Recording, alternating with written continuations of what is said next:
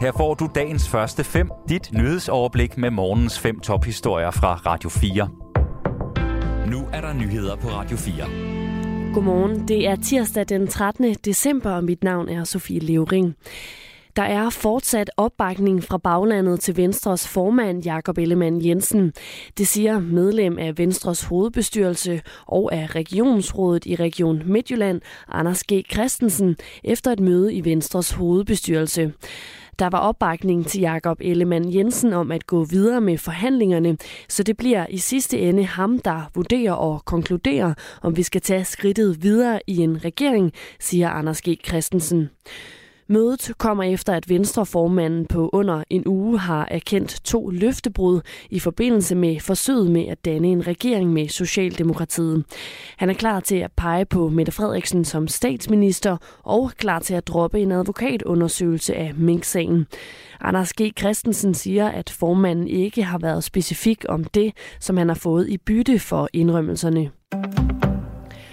EU-landene nåede til enighed om at give 18 milliarder euro i militær bistand til Ukraine, det skriver nyhedsbyrået Reuters. Hjælpepakken har været på vej i ugevis, og nu mangler den bare EU-parlamentets godkendelse for at kunne blive sendt afsted. Hjælpepakken har været genstand for stor debat i EU, efter at Ungarn havde nedlagt veto mod pakken til Ukraine. Ungarn har nemlig sideløbende været i konflikt med resten af EU-landene. EU har midlertidigt tilbageholdt 7,5 milliarder euro i støtte til Ungarn af frygt for, at pengene vil gå til illegitime formål. Ifølge mediet Politico er EU-landene i midlertid gået med til at frigive 1,2 milliarder af pengene. USA's højesteret har givet Kalifornien lov til at forbyde tobaksprodukter med smag. Det skriver nyhedsbyrået Reuters, og Susanne Dikemar fortæller mere om forbuddet. Forslaget fik stor opbakning, da Kaliforniens vælgere for cirka en måned siden skulle tage stilling til det ved midtvejsvalget. Forbuddet blev oprindeligt introduceret for omkring to år siden, og siden da har det fået stor modstand fra tobaksproducenter, der har bremset forbuddet. R.G. Reynolds, der er en del af British American Tobacco, har argumenteret for, at forbuddet strider imod federal lovgivning i USA. Det siger højesteret nu, at det ikke gør. Forbuddet gælder både almindelige cigaretter og e-cigaretter. Det skal blandt andet forhindre, at unge begynder at ryge. Tobaksindustrien har brugt omkring 25 millioner dollar på kampagner imod forbuddet i Kalifornien, skriver det amerikanske medie Politico. En iransk fodboldspiller risikerer at blive henrettet. Det advarer den internationale spillerforening FIFPro. På Twitter skriver spillerforeningen, at den professionelle fodboldspiller Amir Nash Ashadani står foran henrettelse i Iran, efter at have kæmpet for kvinders rettigheder og basal frihed i sit land. FIFPro er chokeret og forfærdet. Vi står sammen med Amir og appellerer til, at straffen fjernes med øjeblikkelig virkning, lyder det i opslaget.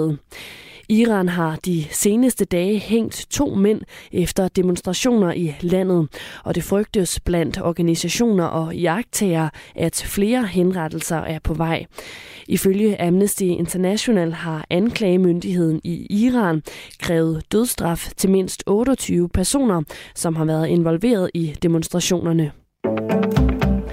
Lægemiddelstyrelsen har afvist at give patienter tilskud til det nye fedmemiddel Wegovy, som Novo Nordisk har sendt på markedet i Danmark, skriver DR.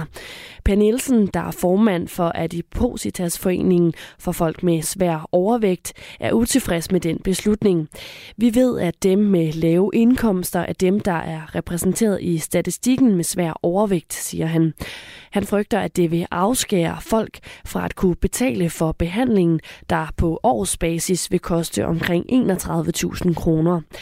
Jens Melgaard Brun, overlæge ved Steno Diabetes Center Aarhus og klinisk professor på Aarhus Universitet, bakker op om et offentligt tilskud til det nye fedmemiddel. Han mener, at man for eksempel kunne overveje et tilskud, ligesom de har gjort i England, til dem, der har en BMI over 35. Dagens første fem er tilbage igen i morgen tidlig.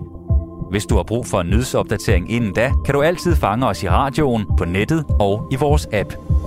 Vi høres ved til dagens første fem fra Radio 4.